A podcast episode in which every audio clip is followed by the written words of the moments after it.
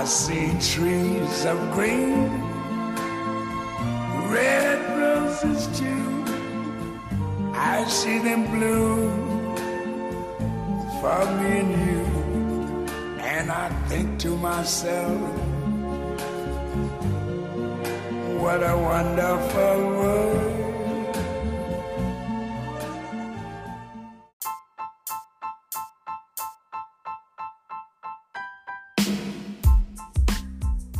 Hello, and welcome to the first episode. This is Nicole from Conversations with Nicole Zuno, and I wanted to talk to you all about religious freedom and what it means in the United States.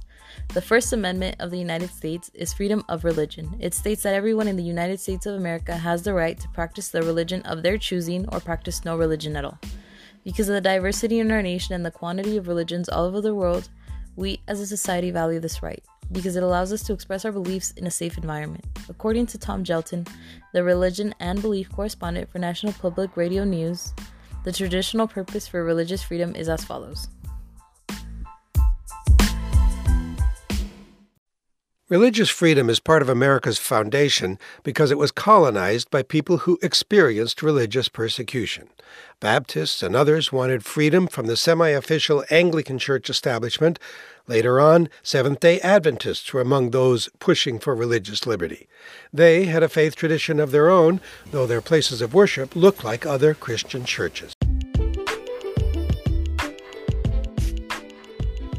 The complexity of our society is evident in everything from how we run our government to what we teach in school. However, the difference between religion and politics is grand. You may have heard about the separation of church and state. This refers to the idea that the government should separate religion from politics and that the government should treat religion in a neutral manner. Our founding fathers believed in this principle because they all had different beliefs and came from different religions. By separating church and state, you avoid having one religion dominate over the others. However, as we continue as a society, the lines are constantly being blurred. Democrats and Republicans are constantly using religion for their political agenda and are using it to persuade voters. Religious beliefs are weighing into our elections and infringing on people's rights. How, you may ask? Well, one example of this is with reproductive freedom. According to Roe v. Wade, women have the right to have an abortion. However, employers, universities, insurance companies, hospitals, and even medical professionals use religion as an excuse so that they can deny these women the care they need and the information they need. Throughout the US, it is being used as an excuse to deny access to birth control, contraception, abortion care, etc.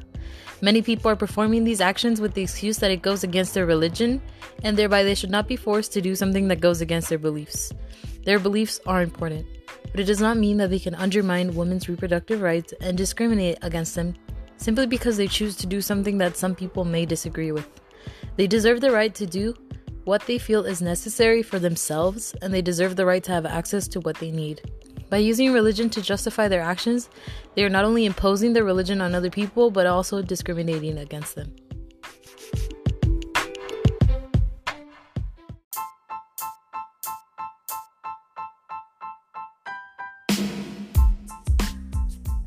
At organizations and rallies like March for Life, which is an annual event that protests abortion, it is evident that they have the support of the government, especially when the vice president states the president will protect their rights and their beliefs.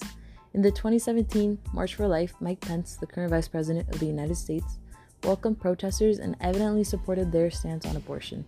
As Sarah McCammon from National Public Radio stated, quote, as a former governor of Indiana, Pence gained popularity among social conservatives for his plain spoken style and hardline stance against abortion and same sex marriage. He helped Trump shore up his support with a Republican base, many of whom were worried about Trump's temperament and history of describing himself as very pro choice. In the end, Trump and Pence won more than 80% of white evangelical voters. Pence promised the crowd that Trump's victory will prove to be a victory for them. End quote.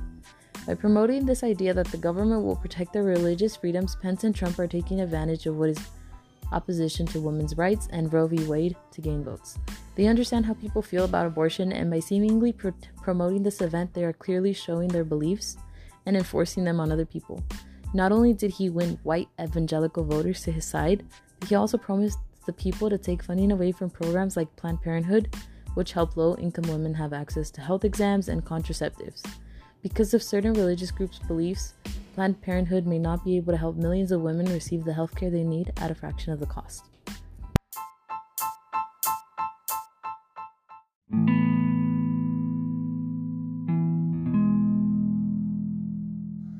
Another issue that is present in our society due to the increasingly loose definitions and boundaries involving religious freedom is in the form of discrimination against the LGBTQ community. The LGBTQ community has faced a lot of obstacles in our society, and a lot of the discrimination they have faced is because of people's religious ideals and their imposition on others. Because of certain religious groups' beliefs, the LGBTQ community has experienced attacks and oftentimes feels unsafe to express themselves as they are. Many attempt to use religion as an excuse to discriminate against these people, and it is especially evident in healthcare and employment. They are often refused healthcare because healthcare professionals and clinics refuse to serve people simply because it does not fit with their religious beliefs. Same sex couples planning their weddings are often refused by venues, cake decorators, invitation makers, etc., because it is not traditional or because they refuse to acknowledge the fact that they are part of our society and are no different than you and me. They are refused service at businesses and they are often barred when trying to adopt. Why should we force them out of society when they have done nothing wrong? Why should we let this blunt discrimination continue? The answer is simple. We shouldn't. We shouldn't allow these religious groups to force their beliefs down our throats, and we shouldn't sit here and allow it to continue to happen. National Public Radio Health Policy Correspondent Alison Kodjak spoke about a meeting with religious freedom advocate Roger Severino, who wishes to protect healthcare professionals from being made to service others based on their religious beliefs. Alison Kodjak's statements were as follows.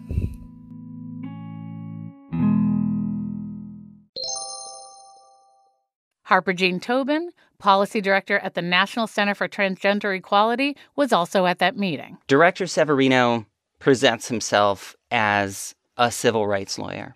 And what he has done as OCR director is turn the idea of civil rights on its head. Traditional civil rights advocates, she says, have fought hard to make sure everyone can get the medical care they need. But Severino, she says, is instead fighting for the right of doctors to discriminate. No one is forcing doctors to perform gender affirming surgeries against their will. But what is happening every day is transgender patients are being denied every kind of medical care you can think of. She says more than a third of transgender adults said in a survey that they had experienced healthcare discrimination in the last year.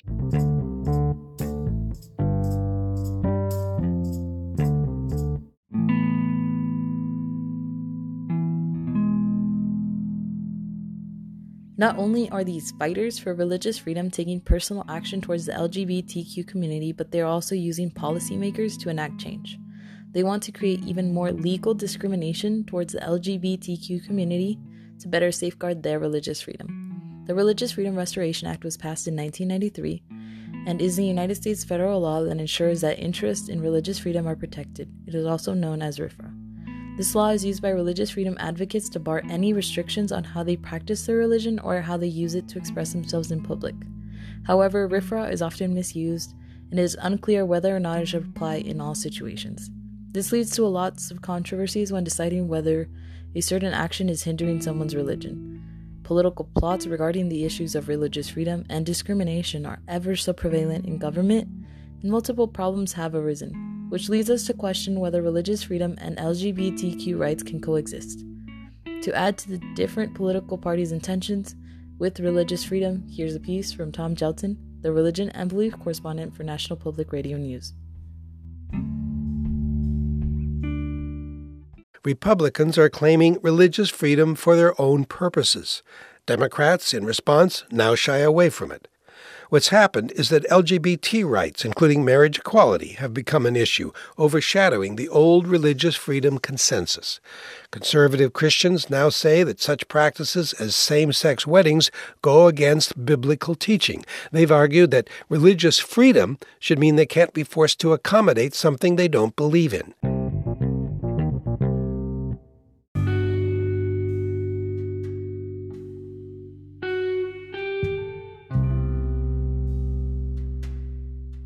Another primordial issue constantly being brought up in this fight for separation of church and state is that there is discrimination against the agnostics, atheists, and those part of minority religions. These groups of people make up a large part of the United States and deserve the same respect as people who are part of major religions. Agnostics are people who believe that there is no way of knowing whether God exists and claim neither belief nor disbelief in God. Atheists are people who don't believe in God. More and more people in the US are straying from religion, and although many are confused about God, there is no real accurate percent to represent the number of people in the US who are agnostic or atheists.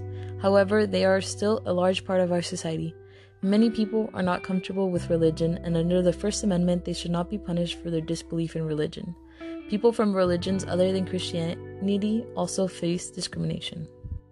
In a survey conducted by Pew Research, they found that 82% of American adults believe Muslims are facing discrimination, whether it involves airport security or being called offensive names. However, just because they are not believers in Christianity does not mean that they should be discriminated against. According to the same survey, 64% of Americans also believe Jews are facing discrimination. In their survey, they also separated the groups into Republicans and Democrats. They found that Democrats believe that more Muslims and Jews are being discriminated against than Republicans. According to their data, 92% of Democrats versus 69% of Republicans believe Muslims face at least some discrimination. While on the flip side, 70% of Republicans believe evangelical Christians face discrimination, and only 32% of Democrats stated that they believed evangelical Christians face discrimination. Should their beliefs with regards to discrimination be different? How much discrimination do you think these religious groups face? Could one reason for the differences in these percentages be because some of these Republicans are the ones who are being discriminatory towards other religious groups? Donald Trump, a Republican and current President of the United States, is using his administration to take away anti discrimination laws to protect his voters and fan base, evangelical Christians, at the cost of discrimination to race, religion, and gender. To better explain Donald Trump's possible changes to the U.S. Department of Health and Human Services, here is a snippet from National Public Radio's Ailsa Chang. The Trump administration is rolling back some anti discrimination rules tied to health and human services spending. That means a nonprofit group like an adoption agency or a health clinic that receives an HHS grant could refuse a client based on sexual orientation, gender, or religion. Here to explain all of this is NPR health policy reporter Selena Simmons Duffin. Hey, Selena. Hi. So, what exactly is this change that's been announced? So, this change affects organizations and nonprofit agencies that get federal grants from Health and Human Services. And there are rules that if you take these dollars, you can't discriminate as far as who your clients or patients are. You can't say, hey, I'm running this walk in clinic, but not for you because you're too old or you're disabled or or you're a certain race. Okay. Under Obama, these health grants added new protected categories religion, sexual orientation, and gender identity. So, what's new now is that HHS officials are rolling back protections for those last three categories. Mm. So, if you go back to that walk in clinic example, that means theoretically they could say, We don't serve Muslim patients in this clinic or transgender patients. Um, I should also say that the child welfare groups that I talked to today think this is a very bad thing, not just for prospective adoptive or foster parents, but also for children. So, one scenario I heard today is that if a gay or transgender kid is set up with a faith based agency, they might have to go through conversion therapy to be placed with a family, or they might not be eligible to be placed with a family at all. And that's not a hypothetical, that was happening before these Obama era protections were put in place. So, what's the Trump administration's explanation for why they're making this change? The administration is framing this as giving more religious freedom to organizations, and conservative groups like the Family Research Council and the Cato Institute really cheered this move enthusiastically. Their argument is that faith based groups were being shut out from this big pool of federal funding if they refused to comply with those non discrimination rules and that this will allow for more agencies to be able to operate in a way that aligns with their moral and religious values.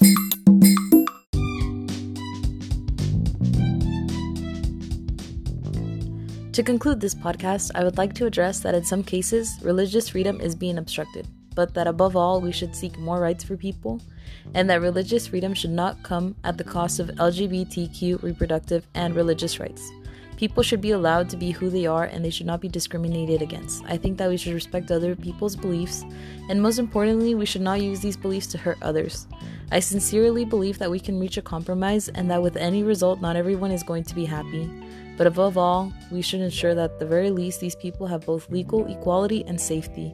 I hope that you take everything that you heard into consideration and realize that religious freedom is about every single one of us and that whether or not you believe in religion, your beliefs should be respected.